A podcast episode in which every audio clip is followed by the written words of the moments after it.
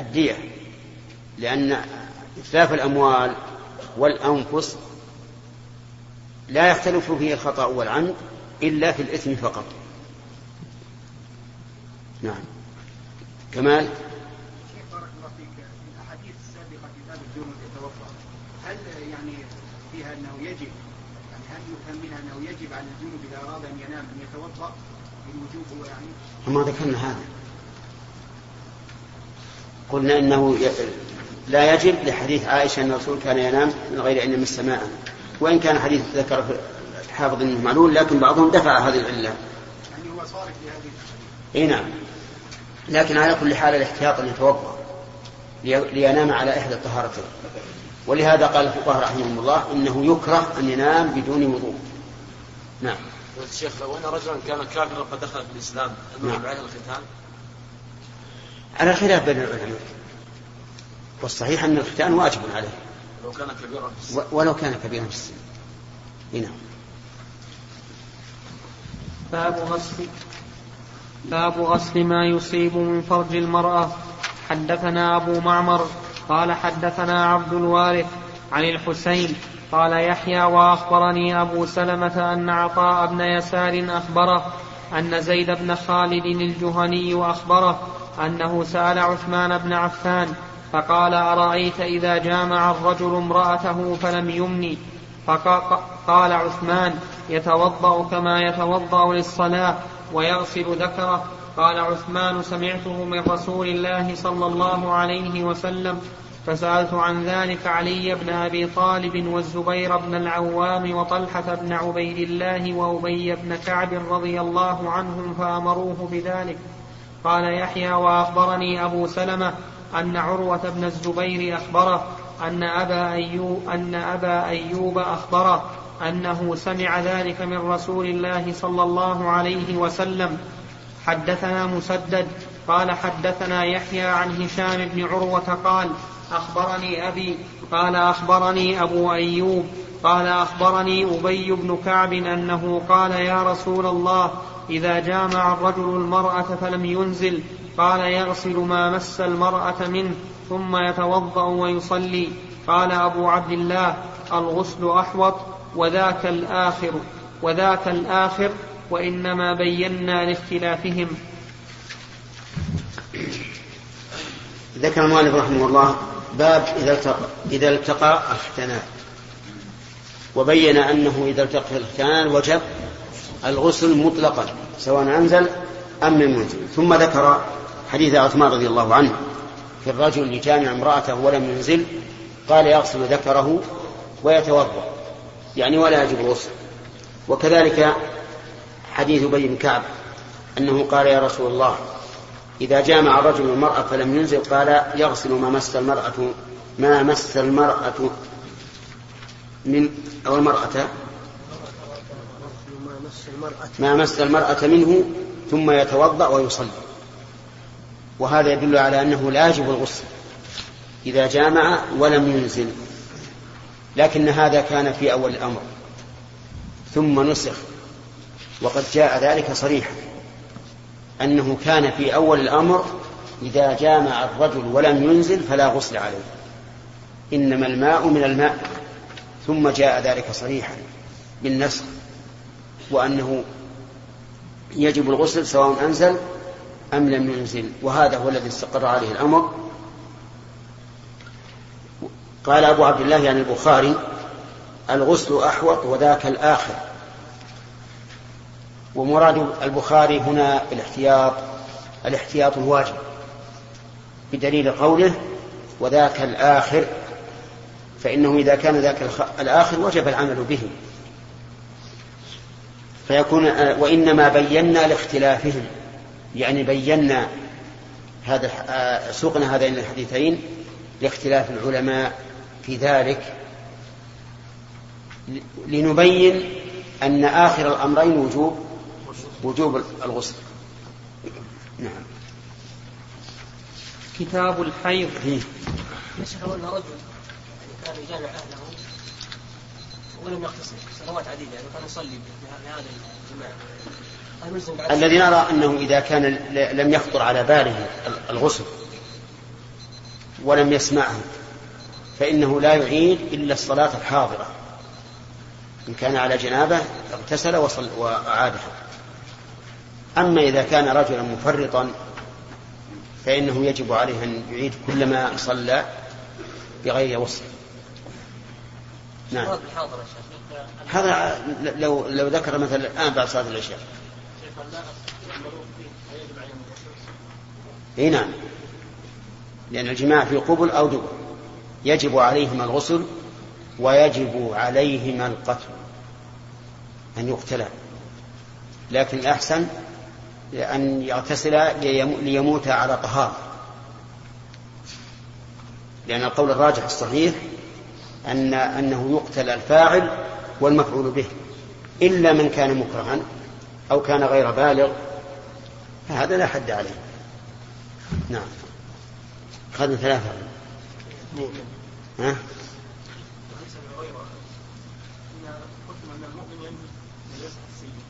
إيش؟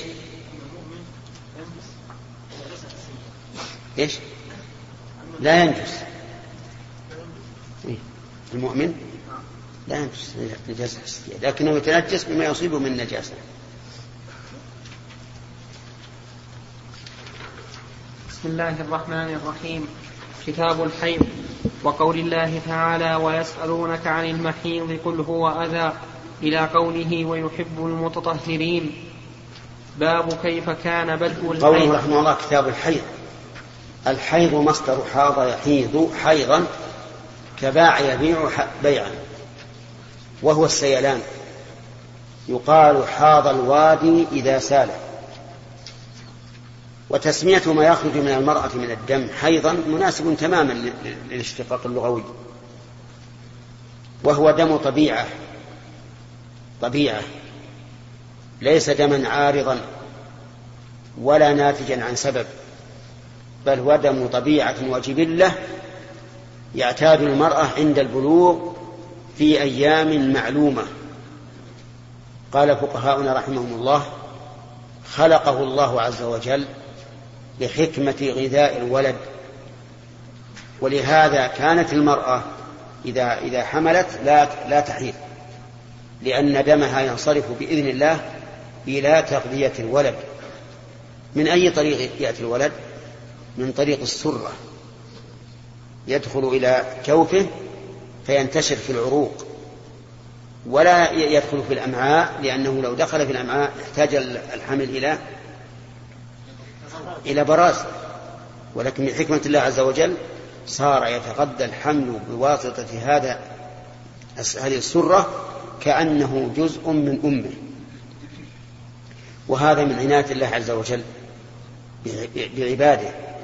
كما أشار الله إلى ذلك في قوله يخلقكم في بطون أمهاتكم خلقا من بعد خلق في ظلمات ثلاث. من الذي يمدك بالغذاء وأنت في بطن أمك؟ لا أحد يستطيع إلا الله عز وجل. فالله سبحانه وتعالى خلق هذا هذا الدم الطبيعي من أجل غذاء الولد. والدماء التي تخرج من المرأة ثلاثة أنواع. الدم الحي ودم النفاس وهذان دمان طبيعيان. لكن الحيض يعتاد المرأة كل شهر غالبا وأما النفاس فإنما يكون بسبب الولادة. والثالث دم دم استحاضة وربما يسمى دم فساد. وهو كل دم لا يصلح أن يكون حيضا ولا نفاسا. فإنه دم فإنه دم استحاضة أو دم فساد. وتختلف وتختلف أحكام هذه الدماء لكن الحيض والنفاس في الغالب حكمهما واحد. لا يختلف النفاس عن الحيض إلا في مسائل قليلة نحو خمس مسائل فقط. وأما اختلاف الحيض والنفاس مع عدم الاستحاضة فهو كثير لأن دم الاستحاضة يكون حكمه حكم سلس البول ولا يؤثر شيئا. وقد فرق النبي صلى الله عليه وعلى آله وسلم بينهما فقال في دم الاستحاضة إنه دم عرق. قال أهل العلم وهو عرق ينطلق من أدنى الرحم والحيض يكون من أقصى الرحم. ثم إن له علامات مفرقة بين هذا وهذا وربما نشير إلى شيء منها إن شاء الله في الدرس القادم. والله أعلم.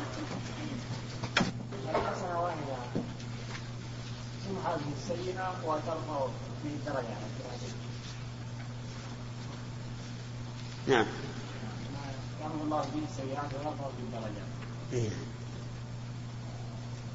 وش الإشكال؟ هذا يعني بالنسبة لمن لمن نزل له ذنوب يعني يرفع له يعني يزيد له في الحسنات ومن كان له ذنوب ينهى عنه أو الله المستعان من منا ليس له ذنوب؟ لكن على كل في في أحاديث أخرى فيها مغفرة الخطايا والذنوب كالتسبيح مئة مرة سبحان الله وبحمده وغيرها. يقول العلماء لو صادف هذا العمل الذي رتب عليه مغفرة الذنوب صادف محلا لا ذنوب فيه وهو أندر من الكبريت الأحمر فإنه يكون رفعة درجات. عرفت؟ طيب. هل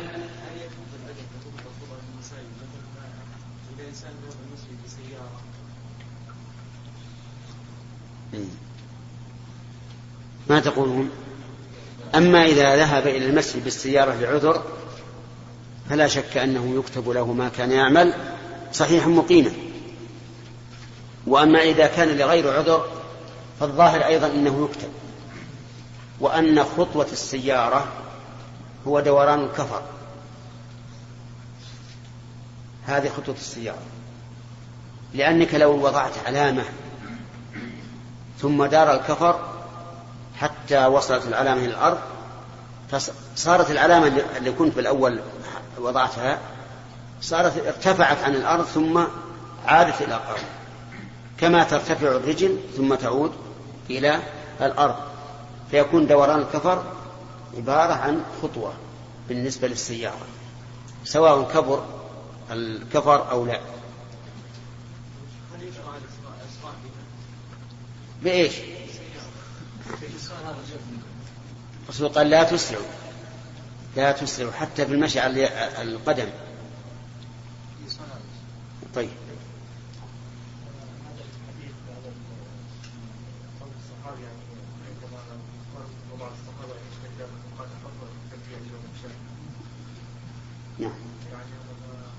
ما يدل على أنه لا يستحب أخذنا أربعة حتى بعد ما ليس هذا محل السؤال لأنه انتهى الوقت.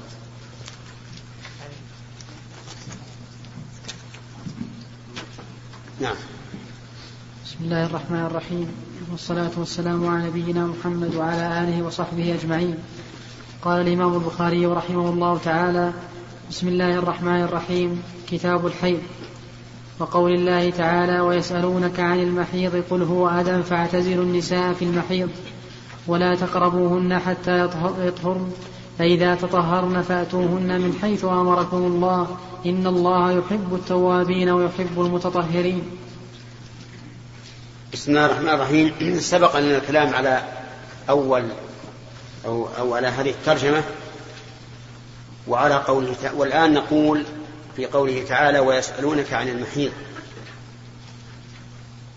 الفاعل يعود على الصحابة والكاف على النبي صلى الله عليه وعلى آله وسلم. والصحابة رضي الله عنهم كانوا يسألون النبي صلى الله عليه وعلى آله وسلم فيجيبهم أحيانا ويسكت أحيانا فيجيب الله عنه. والأسئلة التي أوردت على النبي صلى الله عليه وسلم في القرآن نحو اثني عشر سؤالا. يسألها الصحابة فيأتي الجواب من الله سبحانه وتعالى. يقول يسألونك عن المحيض. هل المحيض مصدر ميمي أو اسم مكان أو اسم زمان؟ في احتمال. إن كان مصدرا ميميا فالمعنى ويسألونك عن الحيض.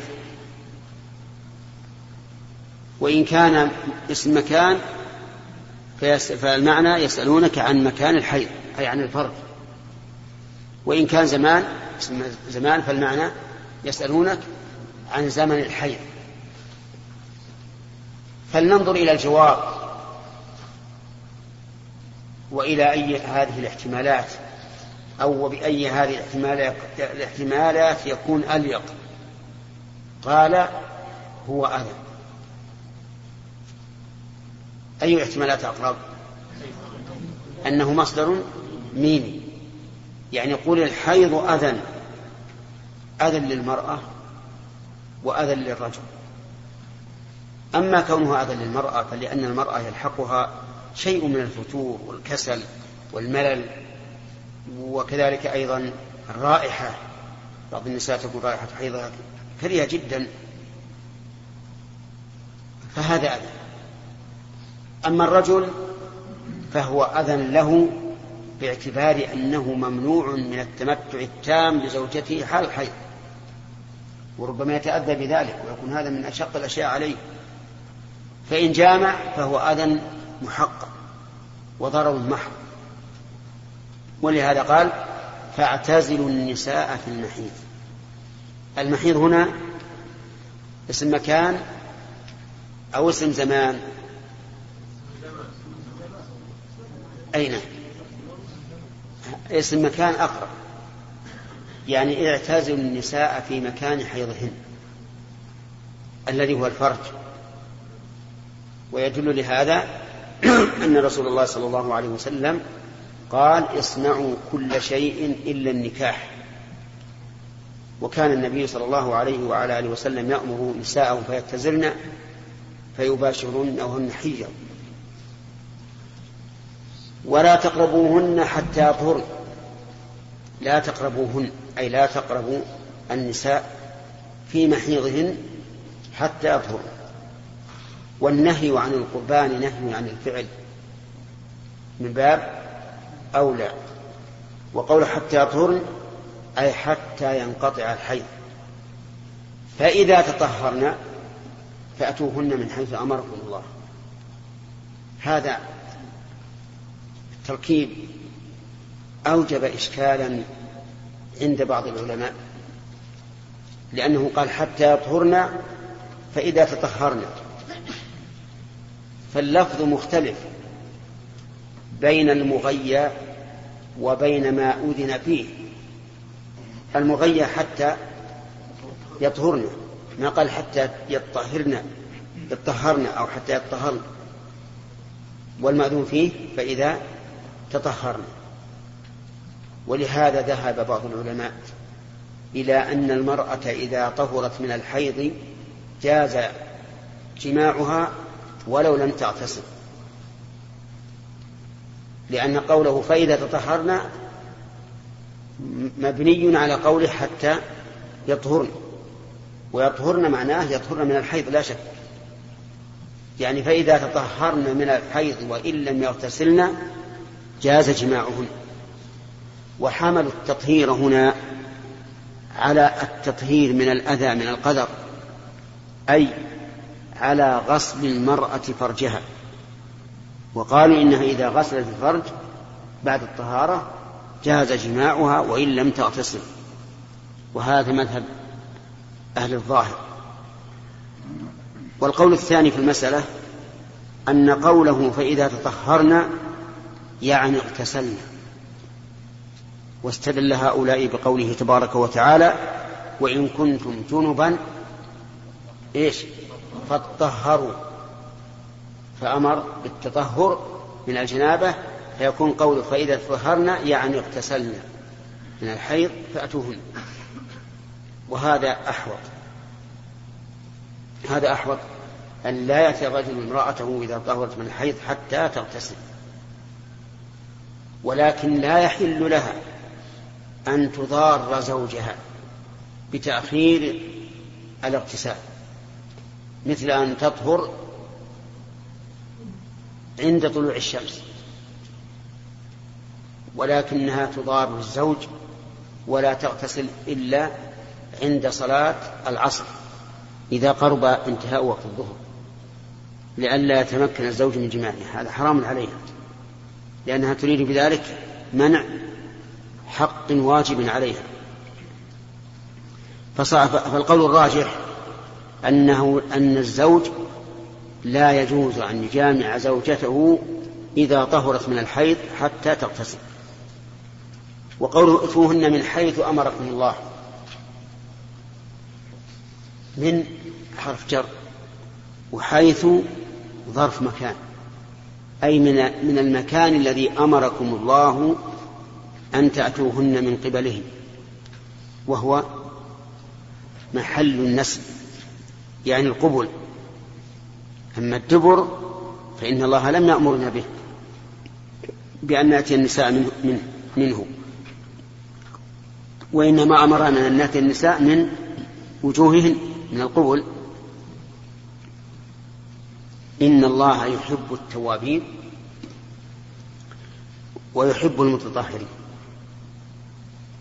يحب التوابين لأنهم متطهرون من الذنب والمتطهرين من الأحداث والأنجاس.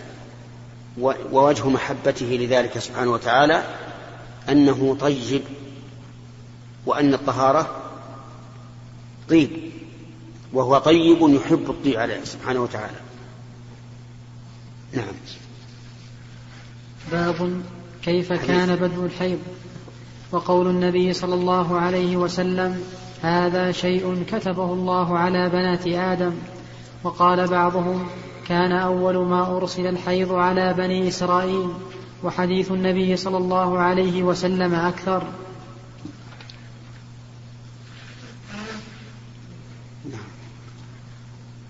باب الأمر بالنفساء إذا نفسن. حدثنا علي بن عبد الله. ما عندنا.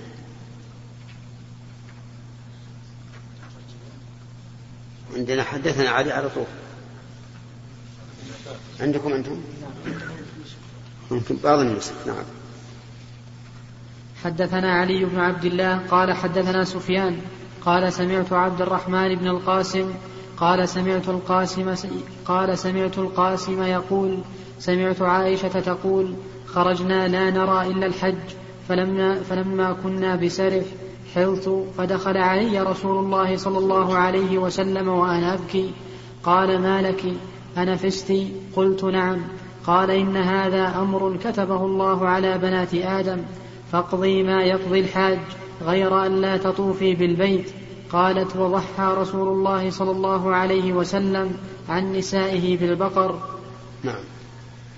هذا الحديث يدل دلالة صريحة أن الحيض ليس عقوبة على بنات نساء على بنات بني إسرائيل وأن الحيض طبيعة جبلة كتبه الله على بنات آدم. والحديث بهذا صريح واضح. ولا قول لأحد بعد قول النبي صلى الله عليه وعلى آله وسلم. وقوله كتبه الله على بنات آدم الكتابة هنا كتابة قدرية. وذلك لأن الكتابة نوعان. شرعية وقدرية فهي شرعية بمعنى شرع أو بمعنى فرض وقدرية بمعنى أوجب قدرا أوجب قدرا والشرعية بمعنى أوجب شرعا. فقوله تعالى وكتبنا عليهم فيها أن النفس بالنفس شرعي أو قدري؟ كتب عليكم الصيام كما كتب على الذين من قبلكم. طيب. وقوله تعالى كتب عليكم القتال وهو كره لكم. شرعي. وقوله تعالى ولقد كتبنا في الزبور من بعد الذكر أن الأرض يرثها عبادي الصالحون. هذا قدري. كتب ربكم على نفسه الرحمة. قدري. والأمثلة في هذا كثيرة. كتبه الله على بنات آدم قدري. قدره الله على بنات آدم وسبق لنا بيان الحكمة منه.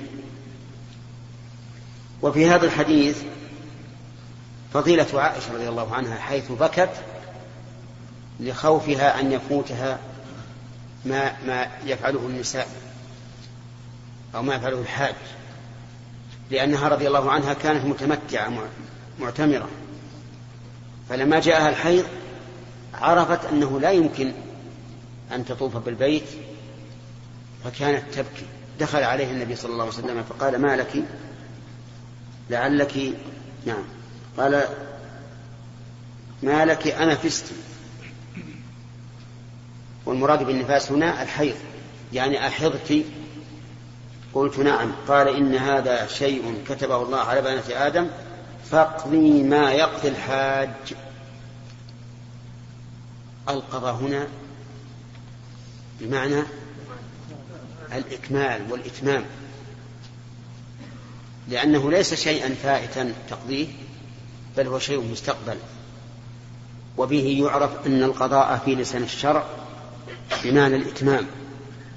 فيكون قول الرسول صلى الله عليه وسلم ما أدركتم فصلوا وما فاتكم فاقضوا على إحدى الروايتين أن معنى أقضوا إيش؟ أتموا. ليس المعنى اقضوا ما فات لأن ما فات فات لكن اقضوا أتموا. وكان القول الراجح أن ما يقضيه المسبوق هو آخر صلاته وليس أوله. طيب في هذه في هذه الكلمة اقضي ما يقضي الحاج. إشكال. إذ كيف يجمع بينها وبين قول السحرة لفرعون؟ اقض ما أنت قاض. بدون ياء. فمن فمن المجيب؟ الياء هنا ياء المخاطبة وياء الفعل محذوفة أحسنت. الياء هنا ليست ياء الفعل بل هي ياء مخاطبة. وأما في قوله تعالى فاقضي فالذي حذف ياء الفعل. نعم لأن المخاطب مذكر. وقوله غير, غير أن لا تطوفي بالبيت. وسكت عن السعي. فهل هذا يعني أن الحائض تسعى وإن لم تطف بالبيت أم ماذا؟ ذهب بعض العلماء إلى ذلك وقال يمكن في العمرة أن يقدم السعي على الطواف. ولكن هذا ليس بصحيح. وعائشة رضي الله عنها ما طافت ولا سعت. كما جاء ذلك صريحا عنها أنها حين طهرت طافت وسعت. وكما هو في رواية مالك في الموطأ غير أن لا تطوفي بالبيت ولا بين الصفا والمروة حتى تطهري. وهو أيضا عن السعي تبع للطواف. لا يجوز أبدا إلا بعد طواف نسك ولولا أن النبي صلى الله عليه وسلم رجح للناس في يوم العيد أن يقدموا السعي على الطواف في الحج لكان أيضا ممنوعا لأن السعي تابع تابع للطواف. وعلى هذا فإذا حاضت المرأة وقد أحرمت بعمرة نقول افعلي ما يفعل المعتمرون غير أن لا تطوفي ولا تسعي به. لا تطوفي بالبيت ولا تسعي بين الصفا والمروة حتى تطهري. نعم. في واحد قبل.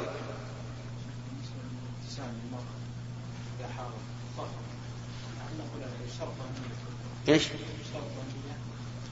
إيش؟ إي نعم.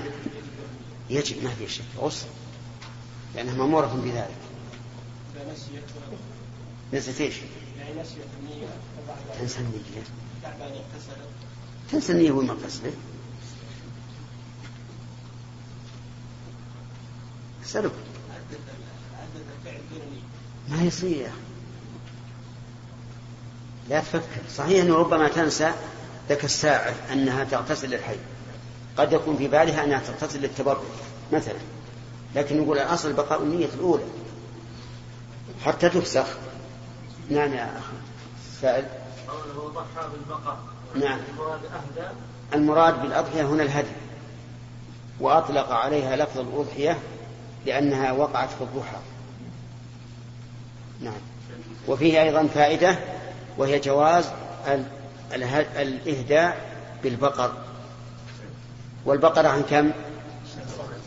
عن سبعة.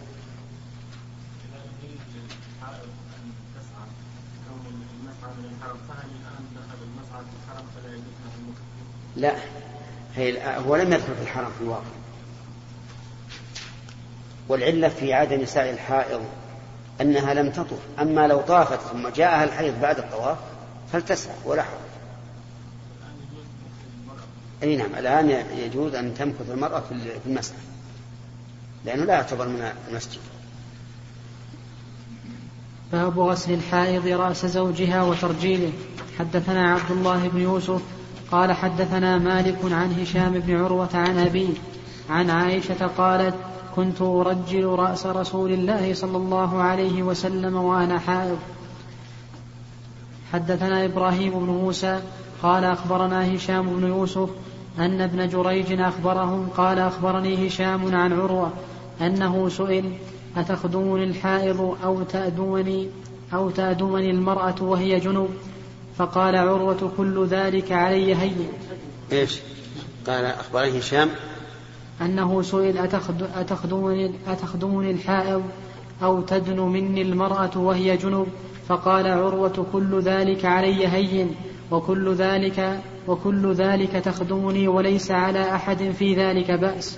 أخبرتني عائشة أخبرتني عائشة أنها كانت ترجل تعني رسول تعني رأس رسول الله صلى الله عليه وسلم وهي حائض ورسول الله صلى الله عليه وسلم حينئذ مجاور في المسجد يدني له يدني لها رأسه وهي في حجرته يدني لها رأسه وهي في حجرتها فترجله وهي حائض. هذا فيه دليل على أن المرأة يجوز أن يقربها زوجها. فيحمل قوله تبارك وتعالى فاعتزلوا النساء في المحيض ولا تقربوهن على أن المراد اعتزاله اعتزالهن بالجماع لا بغيره. ولهذا كانت الحائض في عهد النبي عليه الصلاة والسلام ترجل رأسه. كان النبي صلى الله عليه وسلم مجاورا في المسجد يعني معتكفا في المسجد يدني لها رأسه وهي في حجرتها فترجله وهي حائض. وفي هذا حسن ملاطفة النبي صلى الله عليه وعلى آله وسلم بأهله وفيه أيضا أن المرأة تخدم زوجها فيما جرت العادة به لأن النبي صلى الله عليه وسلم استخدمها دون أن يستأذنها. ولو كان أمرا محرما يعني لو كان أمرا لا يجوز إلا بإذنها لاستأذنها. وفيه أيضا دليل على استحباب ترجيل شعر الرأس. إذا كان على الرجل رأس كثير فالأفضل أن يرجح أن يرجل. وترجيله دهنه وتسريحه وتطيبه. ولكن هل يسدل أو يفرق؟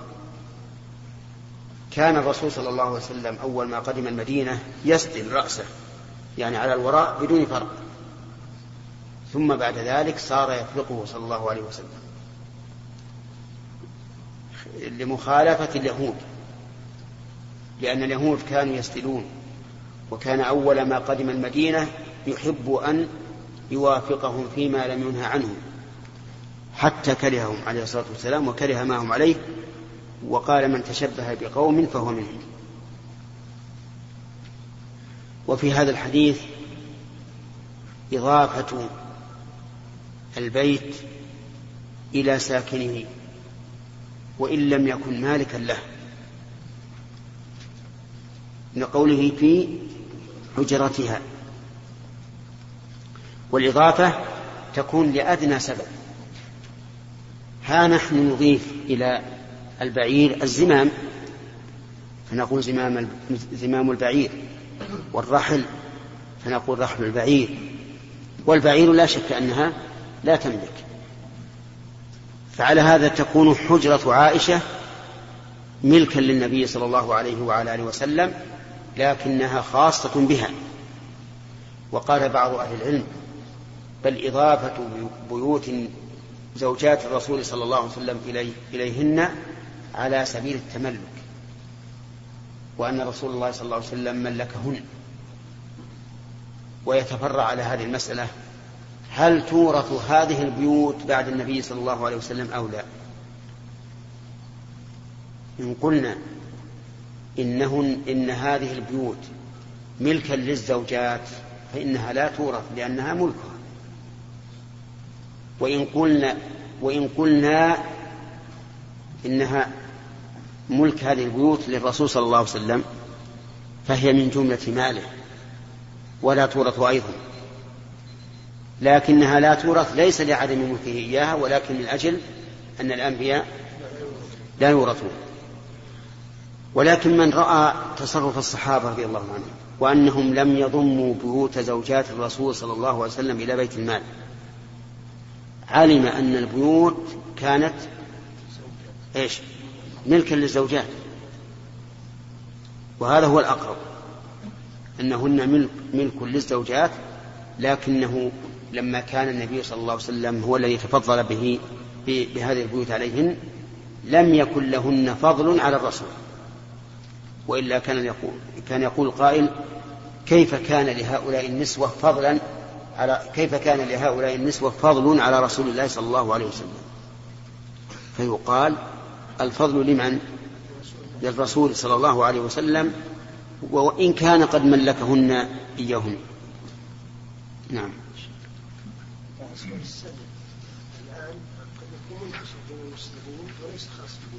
نعم. والله لا شك أن الفرق أن فرق الرأس أفضل لأنه لأنه هدي الرسول. هو الآن نادر حتى في اتخاذ شعر الرأس للرجال. نادر لا السنة الفرق ولهذا رأيت بعض الناس في الحج قد فرق رأسه. وكان عند الناس عندنا إحنا في نجد أمرا مستنكرا. يقول شوف هذا الرجل رأسه رأس امرأة. لأن اللي يفرق عندنا هن النساء. لكن الظاهر في الوقت الحاضر استوى الغالب واستنار حتى النساء بدأنا يستل ولا يفرق. مع أن الفرق هو الأفضل. نعم. انتهى. قال الإمام البخاري رحمه الله تعالى في كتاب الحيض من صحيحه باب من سمى النفاس حيضا. حدثنا المكي بن إبراهيم قال حدثنا هشام عن يحيى بن أبي كثير عن أبي سلمة أن زينب ابنة أم سلمة حدثته أن أم سلمة حدثتها قالت بين أنا مع النبي صلى الله عليه وسلم مضطجعة في خميصة مضطجعة في خميصة إذ حضت فانسللت فأخذت ثياب حيضتي. قال أنفست قلت نعم. فدعاني فاضطجعت معه في الخميلة.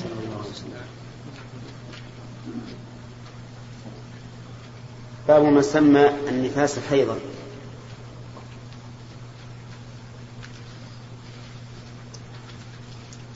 كذا عندكم؟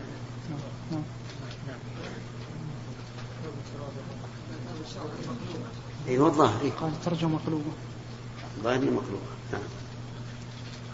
آه، الصواب الصواب العبارة أن يقال باب من سمى الحيض نفاسا. لأن هذا هو الذي جاء به الحديث. نعم؟ أي نعم. تكلم عليه وأبدى عذر للمؤلف أو قال هذا سهو. أبدى عذر. نعم. يقول قيل هذه الترجمة مقلوبة لأن حقها أن يقول من سمى الحيض نفاسا وقيل يحمل على التقديم والتأخير. والتقدير من سمى من سمى حيضا حيضا النفاس. ويحتمل أن يكون المراد بقوله من سمى من أطلق لفظ النفاس على الحيض فيطابق ما في الخبر بغير تكلف.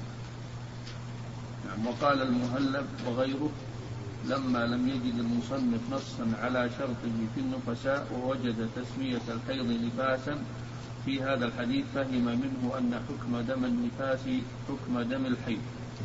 وتعقب بأن الترجمة في التسمية لا في الحكم, لا في الحكم. وقد نازع الخطابي في التسمية بينهما من حيث من حيث الاشتقاق كما سيأتي. وقال ابن رشيد وغيره مراد البخاري أن يثبت أن النفاس هو الأصل في تسمية الدم الخارج والتعبير به تعبير بالمعنى الأعم والتعبير عنه بالحيض تعبير بالمعنى الأخص. فعبر النبي صلى الله عليه وسلم بالأول وعبرت أم سلمة بالثاني. فالترجمة على هذا مطابقة لما عبرت به أم سلمة والله أعلم. نعم. هذا اعتذارات عن المؤلف رحمه الله. والإنسان بشر. المهم أن الحيض يسمى نفاسا. وقد قال النبي صلى الله عليه وعلى آله وسلم لعائشة حين رآها قد حاضت قال لعلك نفست. ووجه ذلك أن النفاس من التنفس والتنفس كما يكون بدم الحيض يكون أيضا بدم النفاس وكما يكون بدم النفاس يكون أيضا بدم الحيض. لكن من حيث الحكم يختلف النفاس عن الحيض في أمور. الأصل التطابق ولكن يختلف عنه في في أمور. الأمر الأول أن النفاس إذا عاد في الأربعين بعد الطهر فهو مشكوك فيه. مثاله امرأة لما تم لها عشرون يوما من ولادتها طهرت. ثم عاد الدم عليها قبل الأربعين. فهذا الدم عند الفقهاء مشكوك فيه. هل هو نفاس أو استحاضة أو دم فساد؟ ولكن لو أنها حاضت لو عاد الحيض عليها في عادتها مثل أن تكون عادتها ثمانية أيام فتحيض أربعة أيام ثم تطهر يومين ثم يعود الحيض إليها في اليوم السابع والثامن فهذا الدم يعتبر عندهم حيضا. هذا هذا من من وجه الوجه الثاني في الإيلاء. الإيلاء إذا حلف الرجل أن لا يجامع زوجته فإنه يضرب له أربعة أشهر. لقول الله تعالى للذين يلون من نسائهم تربصوا أربعة أشهر. فهل يحسب منها أيام الحيض؟ الجواب نعم يحسب منها. لأن أيام الحيض معتادة. كل امرأة تحيض في الشهر مرة في الغالب. لكن النفاس لا يحسب منها. أول لطول مدته والثاني أنه نادر. مثال ذلك امرأة آلى منها زوجها يعني حلف أن لا يجامعها. فرفعته إلى القاضي فضرب له أربعة أشهر. ابتداء من أول يوم من محرم. وعادة حيضها ثمانية أيام. كم يكون الأشهر؟ محرم صفر ربيع الأول ربيع الثاني. لو حسبنا مدة الحيض لكان تزيد أيضا شهرا شهرا ويومين.